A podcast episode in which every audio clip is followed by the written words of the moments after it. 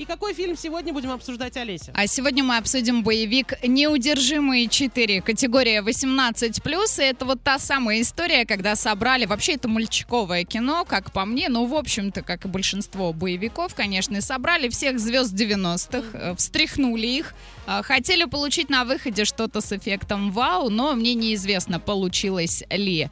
Итак, отзывы. Странный подбор актеров. Что там делали Меган Фокс и 50 Cent, вообще непонятно. А мне как раз-таки понятно. Но смотрите, Меган — это красивая картинка. Это всегда большой, жирный, такой здоровый плюс. А что касается 50 Cent, ну это ж хайп, тут тоже все очевидно. А Сталлоне весь фильм сочковал. Ну, давайте сделаем скидочку Ну, ему на возраст, конечно. конечно. Лундгрен сделал 10 выстрелов, из которых 5 промазал. За всех отдувался один Джейсон Стэтхэм. Но к просмотру рекомендую, эпичных моментов хватает. И еще одно отличный фильм для любителей экшена и хорошего юмора. А Сюжет шаблонный, не дает новизны, но спецэффекты на высоте. Рекомендую всем, кто хочет провести время за просмотром качественного боевика.